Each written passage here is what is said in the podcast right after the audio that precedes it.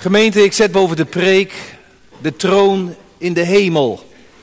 Twee gedachten gaan we met elkaar overdenken. Allereerst gaan we letten in de eerste zeven versen over op wat Johannes zag. Een hemels gezicht. Er staat in vers 1 hierna zag ik en zie. En vers 3, degene die op de troon zat zag eruit als en vier, en op de tronen zag ik, hij ziet wat Johannes, een hemels gezicht, wat Johannes zag. En ten tweede, vers 8 tot en met 11, wat Johannes hoorde, een hemels gezang. De troon in de hemel, ten eerste een hemels gezicht en ten tweede een hemels gezang. Gemeente, ik, ik, ik, heb eigenlijk, ik begin met een vraag. Denkt u wel eens aan de hemel? Denkt u wel eens aan de hemel? Dominee Arie van der Veer van de Evangelische Omroep, die werd die vraag eens gesteld. Hij zegt, ik denk eigenlijk steeds meer over de hemel. En vooral nadat plotseling mijn volwassen zoon is overleden. Zijn kleine kinderen die stellen nog wel eens vragen over de hemel. En mijn kleinkinderen hebben het dan niet over het graf, maar als ik vraag waar is je papa? Dan zeggen ze in de hemel. Maar hoe ziet de hemel er dan uit? Nou, dan moeten we in het boek de Openbaring zijn. Er is geen ander Bijbelboek dat zoveel over de hemel spreekt dan Openbaring. Meer dan 50 keer wordt daar het woord hemel gebruikt. Een ander voorbeeld. Henk Binnendijk heeft een boek geschreven over de hemel. Ik heb het in de kerstvakantie gelezen. En in het boek dat schrijft hij over dat hij een keer voorging in een baptistengemeente. En uh, die dag ervoor was op zaterdag een meisje van acht jaar begraven. Sanne heette ze. Dat is toch wat, hè? Zit er hier een meisje van acht jaar? Of een jongen van acht jaar? Groep vier, groep vijf. Een meisje van acht jaar. Ze kreeg griep en dat sloeg op haar hartje. En na een paar dagen was ze overleden. Na afloop van de dienst kwam de moeder van Sanne, Caroline heette ze. Die wachtte Henk Binnendijk op. En daar schrok hij natuurlijk van. Ja. En uh, die moeder zei dit. Een week voor Sanne overleed, bracht ik haar met de auto naar school. Ja, dat doen moeders wel eens. Die brengen hun kinderen naar de basisschool met de auto. En toen we tussen de weilanden reden richting school, toen vroeg ze eens: Mam, hoe ziet de hemel eruit? En nu is ze daar. En dat troost mij zo.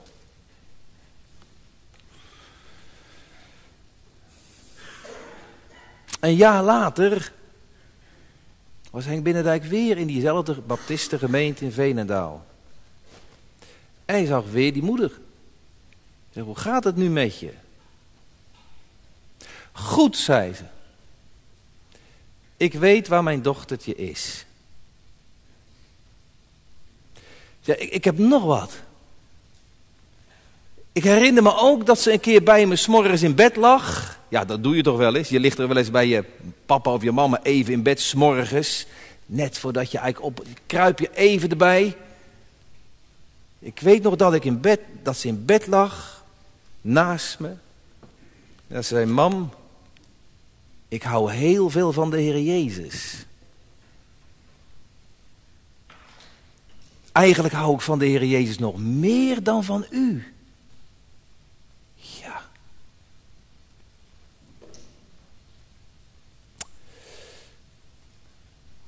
En toen vroeg hij Binnendijk dit.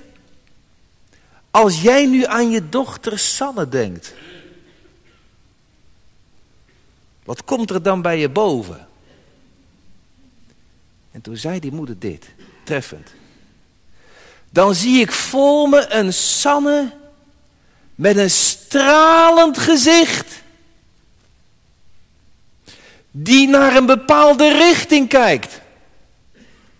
En dat moet in de hemel richting Jezus zijn. Ja. Ja, dat is troost. Als je weet, het is boven, bij de heiland. En ze mag nu verzadigd zijn met zijn beeld. Wie denkt er wel eens aan de hemel? Nou, vanmorgen gaat het erover. Eerst maar even iets over de achtergrond. Openbaring is altijd een overweldigend, indrukwekkend, maar ook een huiveringwekkend boek. Altijd weer opnieuw, dan raakt het me als ik het alleen al lees. De centrale boodschap van het boek De Openbaring is: zie, hij komt spoedig. Ik kom spoedig. Dat staat wel vijf keer in het begin, aan het eind van het boek. Alsof de Heer Jezus dat op ons hart wil drukken. Er komt een dag, ooit, nee, spoedig komt er een dag, dan kom ik terug. Om als het ware zijn kerk te verzekeren, de vervolgde kerk, de verstrooide kerk in de dagen van, van, van Johannes. Om te verzekeren, er komt de dag, dan kom ik terug. Om te verzekeren dat het kwaad zal overwonnen in de wereld. Ik zal regeren, ik zal zegen vieren. En de gelovigen zullen met mij de zegen beërven. Nou, die boodschap die moet je heel goed in de, in de gaten houden. We dienen een koning die terugkomt. En dat duurt niet lang meer. Wat de indeling van het boek betreft, één bladzij hiervoor in openbaring 1 vers 19, dan staat er, schrijf nu wat u hebt gezien en wat er is en wat hierna geschieden moet. Dat is een driedeling. Wat, wat je gezien hebt, wat is en wat hierna geschieden moet. Schrijf op hetgeen je gezien hebt, dat is openbaring 1. Hij zag de verheerlijkte heiland, die kwam stralend als de zon en die oude Johannes viel als dood aan zijn voeten, maar de Heer die legde bemoedigend zijn hand op hem, vrees niet. Dat gebeurde in de tijd van Johannes toen hij daar was, als oude man op het eiland Patmos. En vervolgens moet hij schrijven wat is dat, openbaring 2 en 3 aan de zeven gemeenten in Klein-Azië. Dat is eigenlijk een overzicht van de hele kerkgeschiedenis. En vanaf openbaring 4 tot en met openbaring 22, wat hierna geschieden moet, dat gaat over de toekomst. Dat gaat over de tijd vlak voor de wederkomst van Christus. De toekomst. De gemeente, daarom kwam ik eigenlijk op deze prekenserie. We zijn nu 2020 ingegaan en 2020 dat is eigenlijk het begin niet alleen van een nieuw jaar, maar ook van een nieuw decennium. Een decennium, dat is een tiental jaren. Dat gaat altijd van 2000 tot 2009 en van 2010 tot 2019 en van 2020 tot en met 2029. Een decennium. En je vraagt je af, niet alleen wat gaat dit jaar bieden, maar waar, waar zijn wij over tien jaar? Leven we dan nog? Hebben we dan een derde wereldoorlog achter de rug? Is de Heer Jezus dan teruggekomen? In 2029? Nou, één ding weet ik wel. We zitten in de eindtijd. En het duurt niet lang meer. En als je de openbaring 4 tot en met 22 leest, dan zie je dat die tijd vlak voor de wederkomst er een grote oordelen van God over deze wereld zullen gaan. De planeet aarde zal een rampgebied worden. Bloed, vuur en rookdamp omdat Gods gerichten over deze aarde heel concreet zullen gaan. Maar dat is niet alles. Openbaring 4 tot en met openbaring 19, al die gerichten. En in openbaring 19 lezen dat, dat hij terugkomt op de wolken. Dat de hemel open gaat. Dan komt de Heer eraan. En openbaring 20 lees je over een duizendjarig vrederijk. Waarin geen gericht, maar gerechtigheid op aarde zal heersen. En dan openbaring 21 en 22 gaat het over een nieuwe hemel en een nieuwe aarde. Dan gaat het over de glorie die in de hemel op aarde dan voor eeuwig zal gevestigd zijn. Maar die hele periode, openbaring 4 tot en met openbaring 19, ja, een tijd van gerichten en oordelen over de aarde. Sommigen hebben wel gezegd, sommigen verklaarden, dat die laatste jaar, dat zullen zeven jaren zijn. Zeven jaren. Die laatste jaarweek van Daniel, maar daar ga ik u voor de rest niet mee vermoeien. Maar één ding, voordat die oordelen worden beschreven, dan, mag, mag Johannes eerst opschrijven een hemels tafereel. Een, een gezicht dat zoveel troost bevat. Dat is openbaring 4 en openbaring 5. Hij mag iets zien en zeggen over die troon in de hemel. En die troon die is zo fascinerend. Dat in heel openbaring 4, hij zegt het wel 10, 12 keer, die troon, die troon, die troon. Hij is er zo door overweldigd wat hij gezien heeft. En die troon die wil, dat wil zeggen, ja, er zit ook iemand op de troon. Er wordt geregeerd, er wordt geregeerd. En dat is een grote troost. Er wordt geregeerd. Het Witte Huis heeft het niet voor het zeggen. Het Kremlin niet voor het zeggen. Teheran niet voor het zeggen. De keizer eh, Domitianus in de tijd van het Romeinse keizerrijk, waarin Johannes leed, die heeft het niet voor het zeggen. Rome heeft niet voor het zeggen. De hemel heerst. Er wordt gereed. Nou, dat is een prachtige mooie lijn. De grote Karel Baart, ik ben er nou geen fan van, maar goed. De grote Karel Baart heeft de laatste telefoongesprek gevoerd met zijn vriend in december 1968. Een laatste telefoon, vlak voor zijn overlijden. En uh, dat is wel de grootste theoloog ongeveer geweest in, in de vorige eeuw, Karel Baart. Nou, en uh, hij, belde met zijn vriend. En toen hadden ze het over de vrij hopeloze toestand in de wereld. En toen zei de theoloog Karel Baart dit. Nur niet die oren hangen lassen. Nie. Den es wird regiert. Er wordt geregeerd. Je hoeft je hoofd niet te laten hangen. Er wordt geregeerd vanuit de hemel. En daarom is er rust, hoop, troost. Het loopt God niet uit de hand. Nou, laten we eens gaan kijken naar die troon. Kinderen, ik zie jullie af en toe eens meeschrijven. Hè? Dat vind ik mooi. Goed om te doen. Ik heb een opdracht voor jullie. Uh, zet eventjes op je kladblokje troon. Troon. Dubbele punt. Heb ik vijf vragen. Ten eerste, probeer eens op te zoeken in, in, in openbaring 4. Wie zit er op de troon? Tweede vraag. Wat is er rondom de troon? Derde vraag. Wat komt er uit de troon? Vierde vraag. Wat is er voor de troon? Vijfde vraag. Wat is er in het midden van de troon? Je kan ze allemaal vinden. Nou, nog een keer. Troon, dubbele punt. Wie zit er op de troon? Wat is er rondom de troon? Wat komt er uit de troon? Wat is er voor de troon? En wat is in het midden van de troon? Nou, in de loop van de preek zal ik het wel hier en daar benoemen. Vers 1. Hierna zag ik en zie. Nou gaan we even in gedachten gemeente naar waar Johannes zich bevindt. Ik, dat is Johannes. De oude Johannes, inmiddels ongeveer 90 jaar.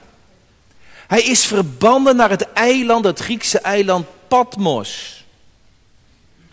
Omwille van het getuigenis, om, vanwege zijn geloof. Eenzaam zit hij daar, verbannen. En uh, het ging moeilijk met die eerste gemeente, met de vroege kerk. Ze werden vervolgd en verstrooid door de Romeinse keizer Domitianus, dat was een vrede keizer. En als Johannes zo terugdenkt, dan denkt hij, ja, het land waar ik vandaan kom, Israël, dat land Israël, dat is door de Romeinen, ja, verwoest, veroverd. We zitten in 90 na Christus. En de stad Jeruzalem, mijn geliefde stad, is, is, is, is, is verwoest en de tempel is verbrand. En nou zit hij ergens in het buitenland, eenzaam opgesloten op een eiland. En hij zit aan het strand en hij kijkt zo wijd over de zee. Als hij, Johannes denkt aan zijn collega's, zijn mede-apostelen, dan weet hij, ze zijn allemaal overleden, zijn allemaal als martelaar om Christus wil gedood. Wat zal deze oude broeder een vragen in zijn hart hebben gehad? Nou zit hij daar op het eiland en nou, nou ziet hij daar een zonsondergang. Ik denk dat hij een beetje gebogen zit met zijn hoofd zo in zijn handen. Diepe rimpels in zijn voorhoofd. Hij heeft het moeilijk. Waarom heeft Johannes het moeilijk? Nou, om wat ik net gezegd heb, maar ook omdat hij zojuist van de Heeren, de hemelse Heren, hij moest opschrijven die zeven brieven aan de gemeenten in Klein-Azië. Openbaring 2 en 3. Hij moest die brieven sturen naar Efeze, Smyrna, Thyatira, Pergamus, Philadelphia, geadresseerd. En wat stond er dan in die zeven brieven? Nou, dat was als het ware een visitatierapport van de Here over zijn gemeente. Twee van die zeven gemeenten die waren goed, maar vijf, daar had de Heer kritiek op. Over vijf van die gemeenten zei de Heer, je moet schrijven, maar ik heb tegen u.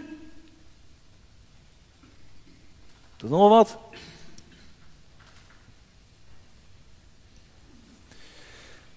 Al zou de Heer nou eens naar de levensbron een brief schrijven, de Heer der kerk, zouden wij dan tot die twee gemeenten behoren die geen kritiek krijgen? Zouden het er goed vanaf brengen? Of zou de Heer moeten zeggen, ook over ons, voorganger, kerkgangers, maar ik heb tegen u. Zijn ook wel goede dingen, daar begint de Heer altijd mee, maar ik heb tegen u. En wat zou hij dan zeggen? Als jullie niet bekeren, even ze, gemeente van Even, als jullie niet bekeren, dan neem ik de kandelaar weg. Jullie hebben een naam, gemeente van Sardis, jullie hebben een naam dat je leeft, maar eigenlijk is het gewoon dode orthodoxie hoor. Jullie zijn lauw. En daarom zal ik je uit mijn mond spuwen, de gemeente van Laodicea. Gemeente, dat komt aan. Wat zou de Heer nou over onze levensbrongemeente zeggen? Over mij als voorganger? Over u als kerkgangers? Over de kerkenraad?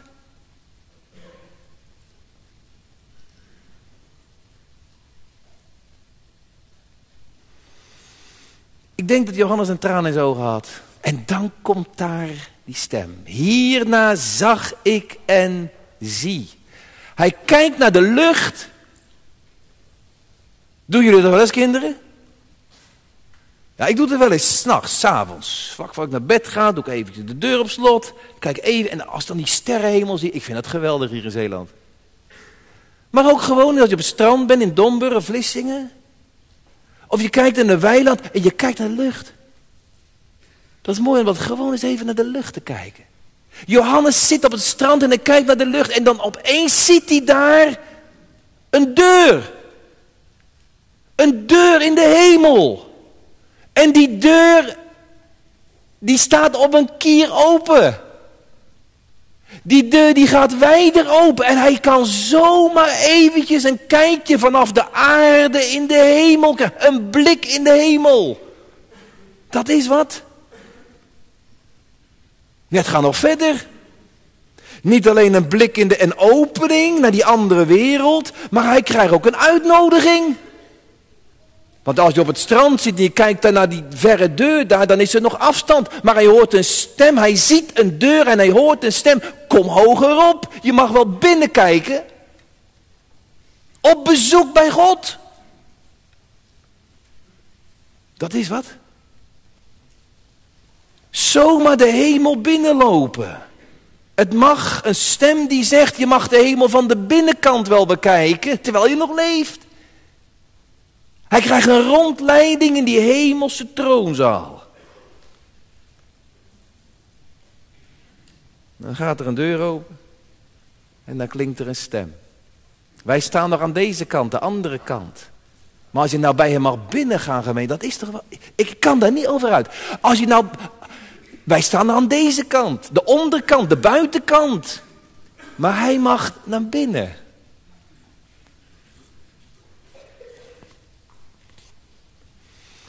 Dat gebeurt bij Gods kinderen als ze sterven. Dan mogen ze de hemel binnengaan. Wat denkt u gemeente? Zou u er ook naar binnen mogen straks? Ik herinner mij dat ik in Rotterdam een, uh, een hele oudere vrouw bezocht, was gemeentelid, inmiddels al overleden. En die zei, dominee, dan moest bij me komen. Ik zei, nou prima, Fijn? Bezoekje bij u af te leggen? En dan zei ze, ik heb vannacht een, een enge droom gehad. En wat hebt u dan gedroomd? Zeg, ik droom dat ik stierf. En ik werd opgenomen en ik, ik, ik, kwam bij de hemel, maar ik zag een grote muur. Een en al muur. En gelukkig uiteindelijk, ik zocht, ik zocht en uiteindelijk zag ik een deur. Maar die deur zat op slot. En ik zag naast de deur van de hemel, was een droom hè? Naast de deur van die hemelpoort, die hemelde, daar zag ik een, ja, een code. Die je kon intikken. Maar ik wist de code niet. Zeg, ik werd badend in het zweet wakker. Ja, nou, dat kan ik me voorstellen. Heb je wat geprobeerd dan in te tikken in de droom? Ja, maar het was niet goed. Zeg, het heeft dan geprobeerd. Ja, ik probeerde een paar cijfers. Zeg, nou weet je, zuster. Die code, dat zijn geen cijfers hoor, dat zijn vijf letters. Die hemeldeur, die gaat open. Ja, die zit op slot. Voor zondaars. Maar die gaat open. Weet je wat de code is? Dat zijn vijf letters. Dat is de naam van J-E-Z-U-S. En die naam, daardoor word je behouden. Oh, is dat echt zo? Ja, want dat zegt niet uw droom, maar dat zegt het woord. Oh. Hier gaat Johannes een open deur in. En wij mogen over zijn schouders meekijken. Om het hoekje kijken. Want hij heeft het opgeschreven. Op aarde gaat de deur dicht, vervolgde kerk, Johannes verbannen. En de hemel gaat er een deur open. Hier hebben we in Kom hogerop de hemelvaart, de opname van Johannes. De hemelvaart van Johannes. En mij hiertoe door u bereid opnemen in uw Heer. Hij mag even opgenomen worden. Ik zie een poort wijd openstaan. Ja, letterlijk. Er komt het licht doorstromen. Die open poort maakt de ingang vrij. En die leidt tot Gods troon. Ga door, laat niets u hinderen. De stem van de Heer Jezus zegt, het is de stem van Jezus, hè? een stem als van een bazuin. Kom hier omhoog, stem van Jezus. Diezelfde stem die in openbaring 1 zegt, vrees niet. Diezelfde stem die vanmorgen tegen u zegt, kom tot mij, nu. En als je nu bij mij komt, dan neem ik je straks mee naar boven. Als ik nu in je hart mag komen, neem ik je straks mee naar de hemel. Diezelfde stem die zegt, kom tot mij, volg mij. Die zegt hier tegen Johannes, kom hoger op. Nou, het is heel spannend. Dan gaat hij de hemel binnen en wat hij dan ziet, zijn ogen en wat hij dan hoort. Het eerste waar zijn oog naartoe wordt, getrokken wordt, is die troon. En er zit, vers 2, iemand op de troon. Er staat een troon en er zit iemand op. Dat heeft iets van een ongelooflijke rust. Als je bedenkt, in die tijd was er maar één troon. Dat was de troon in Rome van het wereldrijk van de Romeinen. En daar zat de keizer op. Die keizer die als God en Heer werd vereerd en verheerlijkt. Als een God werd gezien. Was maar één troon. Dat was de almachtige, de machtige troon van de Romeinse keizer. Nee, Johannes ziet hier een andere troon die verhevener is. En dat is de hemeltroon. Waar de driemaal heilige God, de drie enige God op zit. Een rust, een troost. Rust mijn ziel, want uw God is koning. En hij zit op de troon. Hij regeert. Es wird regiert. Er wordt geregeerd. Niet door Satan, die oppermachtig lijkt, want de kerk werd verstrooid in de tijd van Johannes. En niet door de keizer, maar door God. En die troon die valt niet om. En die troon is niet vakant, want er zit iemand op de troon. Nou, dat is een geruststelling voor de kerk, voor de gelovigen. Wat er ook wankelt in 2020 tot en met 2029. En heel veel staat op losse schroeven. Er wordt gemorreld aan de fundamenten van de democratie. Gezagsloosheid. Er wordt gemorreld aan de, aan de moraal, de fundamenten van de christelijke moraal. En wat twintig eeuwen lang in de kerk eigenlijk als normaal en gewoon en als vanzelfsprekend is geaccepteerd als het gaat over God, geloof. De twaalf artikelen, de schepper God, de verlosser God, de Heer Jezus, de hemel, de hel. Ja, daar wordt nu aan gemorreld. Ook de fundamenten van, de, van, van, van het christelijk geloof wordt aangemorreld. En er wordt misschien wel aan je eigen persoonlijk geloof gemorreld. Er staat zoveel. Val ik niet om? Val ik niet om? Nou, één ding valt er niet om. Dat is de troon van God. Hij is in control. Hij houdt het hele wereld in zijn handen. En dan gemeente, dan ziet hij in het midden van de troon, dan ziet hij inderdaad, er zit iemand op. En wie is die iemand? Ja, dat is de drie enige God. En wat ziet hij dan? hij kan het niet beschrijven, vers 3. En hij die daar zat, die zag eruit als, ik kan het alleen maar omschrijven, ik kan het niet definiëren. En dan ziet hij prachtige edelstenen, schitterende kleuren, als de steen jaspis, dat is diamant, en sardius, dat is bloedrood. Wow. Hij kijkt in het midden van de troon, schitterende glans, wat glans, wat majesteit. Als diamant, helder, een lichtglans, schitterend, heerlijk. Kostbaarste edelstenen, de duurste, zeldzaam, de mooiste. Ja, zo is God. U bent veel mooier dan ik kan omschrijven. Prachtige God. Maar ook die sardiussteen. Sardius, dat is bloedrood. Wit, diamant, wit licht en bloedrood. Daar zit iets in van wie God is. God is licht en God is liefde. Dat is dat bloedrode. Dat is al een verwijzing naar het zoenbloed. Naar de liefde in het hart van de drie-enige God. Ik moest denken, kinderen, jo, kinderen, jongelui, sorry. Ik moest denken aan een, uh, aan een opwekkingslied. Vind ik een geweldig lied. Als zou ik in een jongere samenkomst, dan zou ik dat lied gelijk opgeven.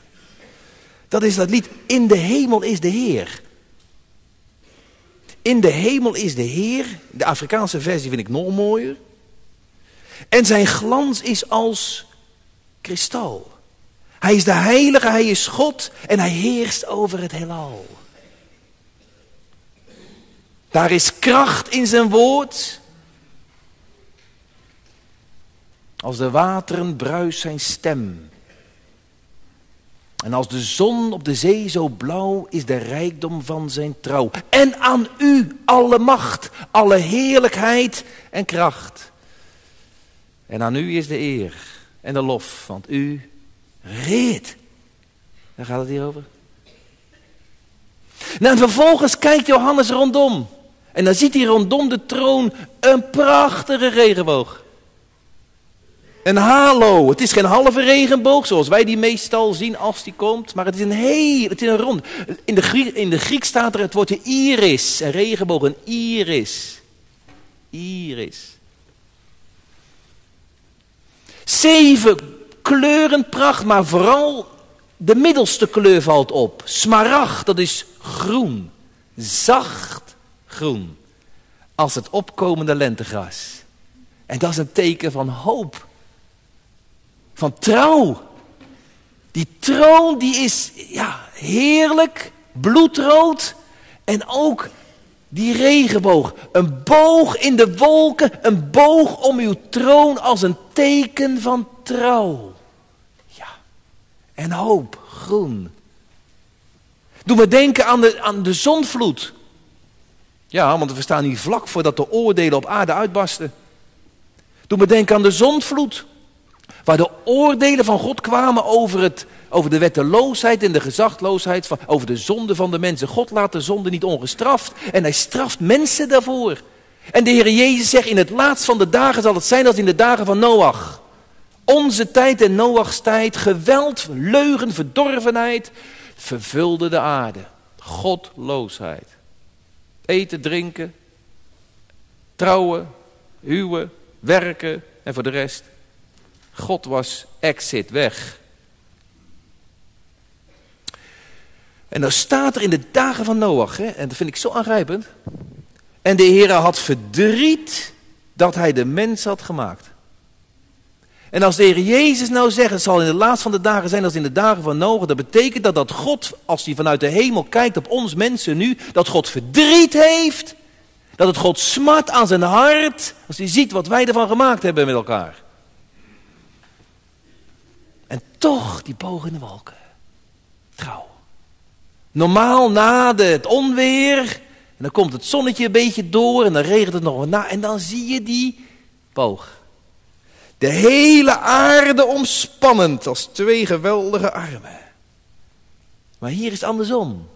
Niet nadat het onweer is uitgewoed, dat je dan die boog gaat zien, maar voordat het onweer komt. Want in vers 3 staat de boog en in vers 5 zien we de bliksem en de donder en de stemmen.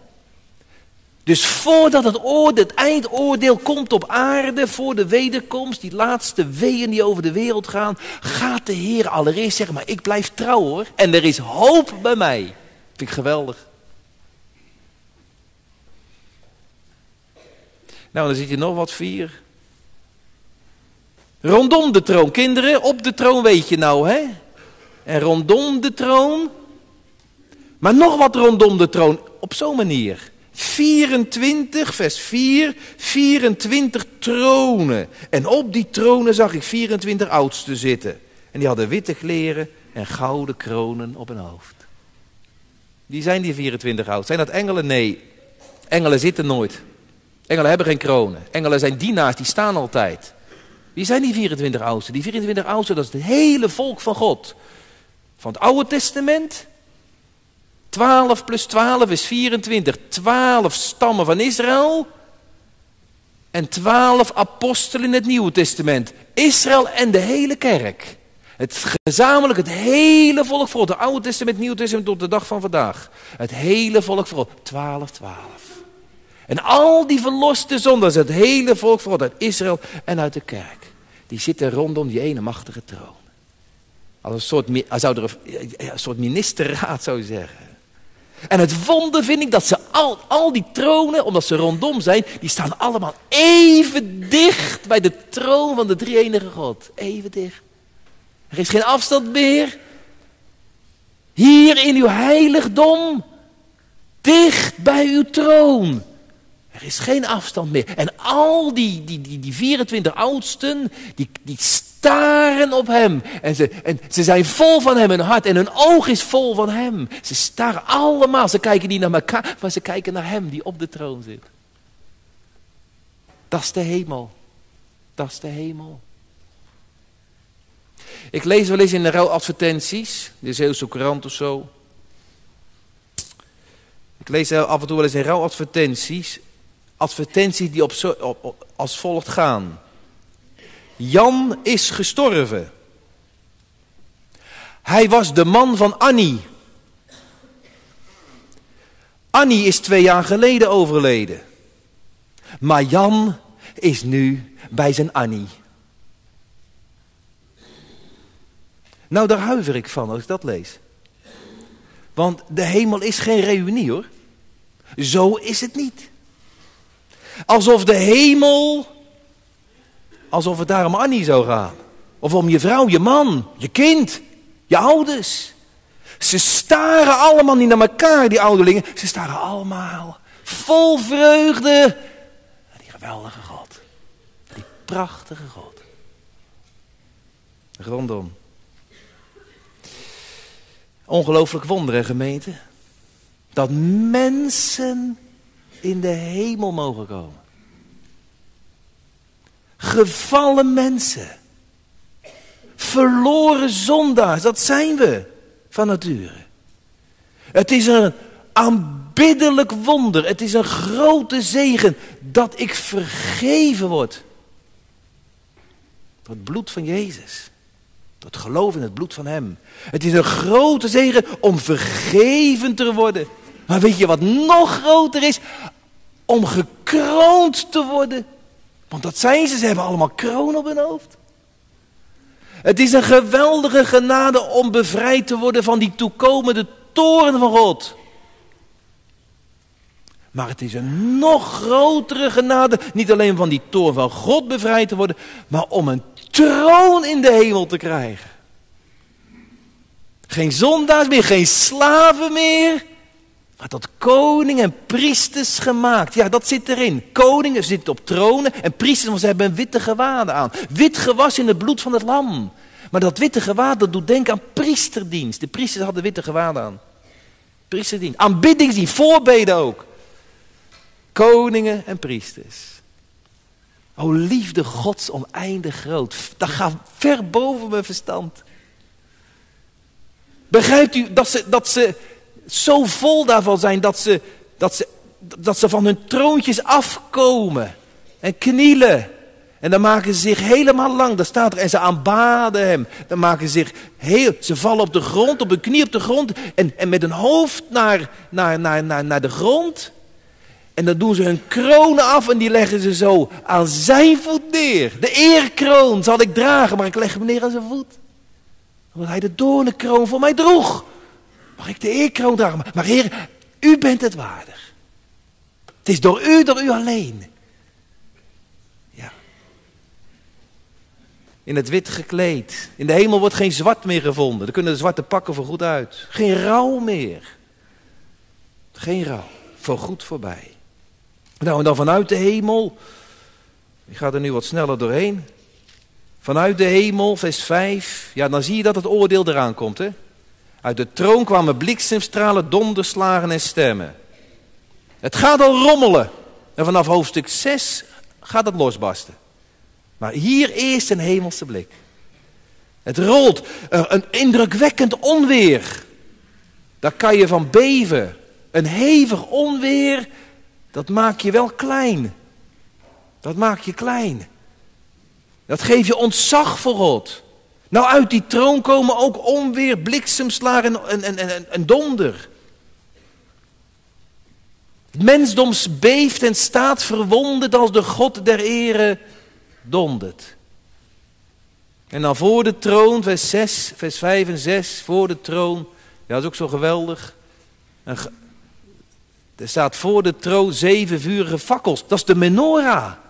Zeven brandende lampen, dat zijn de zeven geesten die voor zijn troon zijn. De volheid van de Heilige Geest. Zie je wel dat hier over de drie God gaat?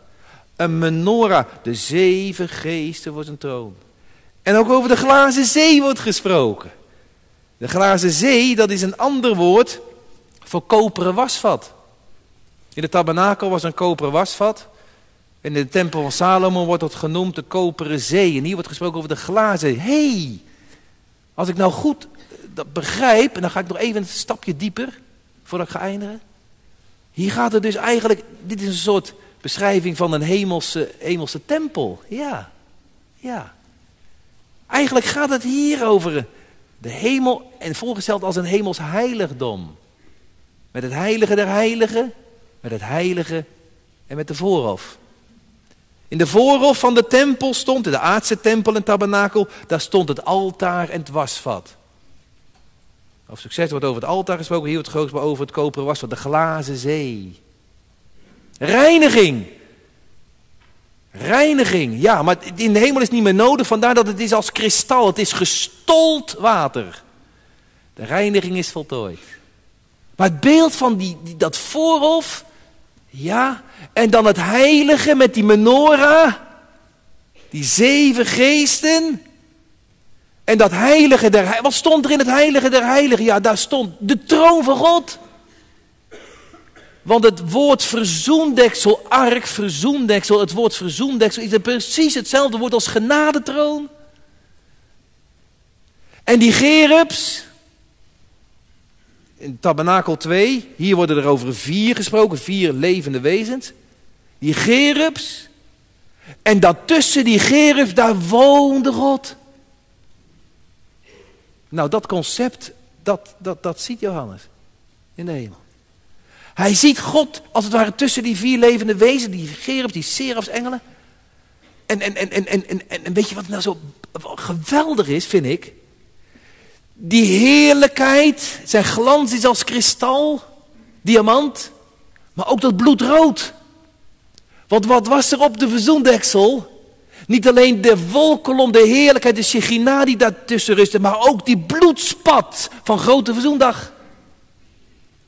Diamant en bloedrood. Wit en rood. God is licht, God is liefde. Tabernakel.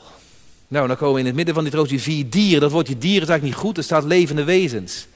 En als je die levende wezens bekijkt, gemeente, dan gaat het, over die, dan gaat het eigenlijk over engelen. Ik kan het niet meer uitleggen, maar eh, zoek het maar op in de studiebijbel. Het zijn eigenlijk engelen. Serafsengelen, want ze roepen, ze bidden, heilig, heilig, heilig. Hetzelfde als wat de Serafsengelen bij het roepingsvisioen van Jezaja zeiden. Heilig, heilig, heilig, de drie enige God. Nou, dan wordt er ook gezongen. Niet alleen er wordt er wat, wat gezien, er wordt ook wat gezongen. Die engelen die zeggen, eigenlijk zingen die engelen niet. Engelen kunnen eigenlijk niet zingen. Engelen skanderen. Dat is een lijfwacht. Die vier levende wezens. De ene had het gezicht van een leeuw, de andere het gezicht van een mens, de derde had het gezicht van een rund, de vierde had het gezicht van een arend. Die vier levende, die engelen, die serafsengelen, die gerubsengelen, zijn engelenwezens. Die dat is een lijfwacht, dat zijn de troonwachters van Gods heiligheid. En die skanderen, heilig, heilig, heilig, is Heer Almachtig. Dat is hemelse soldaten. Maar als ze dat dan zeggen, dan blijven die 24 oudsten niet achter. Als de engelen beginnen om hem nooit lovensmoe, heilig, heilig, heilig toe te zeggen, toe te roepen, staat er in vers 9, en wanneer dan die dieren, die vier levende wezens, die, die heerlijkheid en dank aan hem brachten, vers 10, werpen de 24 ouderlingen zich neer voor hem die op de troon zat en ze aanbaden hem. En ze wierpen hun kronen neer en ze zeiden, en dan, dan komt hun gezang. U bent waard, heren. U bent waard. Dan blijven ze niet achter. Als de engelen beginnen, dan gaat het verloste volk van God, die 24 ouderlingen, die gaan hen, die gaan meedoen in die lofzang. Die zetten in, hun hart ontvangt in liefde en ze nemen het over. U bent waard, heren. Die had hemelse lofgezang. Het voorwerp van hun gezang van, die, van het verloste volk, dat is God. U. En de houding is, ze vallen neer. Ja. Ze maken een voetval. Ze adoreren hem. Dat is worship. Dat is praise. Dat is aanbidding. In de hemel wordt er nooit gedankt. In de hemel wordt alleen maar de hoogste vorm van dank gebracht. En dat is aanbidding. Dat gaat nog veel verder dan danken. Ja. De woorden die ze gebruiken. Ze komen van hun tronen af en ze buigen neer. En u bent waard, heren. U, u. En de reden, want u bent de schepper. Nou, dan, gaan we volgende keer verder. Die koren die zwellen aan. Begon bij die vier, die gerubs, die vier gerubs. En dan die 24 ouderlingen, die zet hierin. En in openbaring 5 zie je dat miljoenen engelen, die, die, gaan ook meedoen. En tenslotte de hele schepping doet mee in het brengen van de lof en de eer aan die geweldige God. Alles wat adem heeft. Loven de Heer. Nou gemeente, we gaan, tot, we gaan eindigen. Ja. Dat gebeurt straks in de hemel. Maar je mag het ook nu al op aarde leren. Voor zijn troon. Ook al hier beneden. Strijdende kerk. Gelovigen die het niet kunnen laten om de glorie aan hem toe te zingen. Speurzon zegt. Ik denk als ik straks door de ijzeren poort van de dood zal moeten gaan. En ik de hemeltroon voor de eerste keer zal zien dat ik enige tijd niets anders kan doen dan mijn kroon werpen aan de voeten van hem die mij heeft liefgehad. En daarna overladen met sprakeloze verwondering zal ik weer gaan staan. En dan zal ik me voegen in het gezang van al de broeders die verlost zijn door het bloed. En dan schrijft hij, oh, was ik maar spoedig daar. Was ik er maar spoedig. Want ik wens geen andere hemel dan, nee, geen reunie met aardse mensen. Hoewel mijn broeders en zusters er allemaal zullen zijn. Ik wens geen andere hemel dan God volkomen te prijzen. Vertrouwt u Hem? Verwacht u Hem? Vereert u Hem? Dan heeft God nog wat voor je in petto. Want wat geen oog heeft gezien. Ja, Johannes mocht even zien. En wat geen oor heeft gehoord. Ja, Johannes heeft er iets van gehoord. Dat hemelse gezang.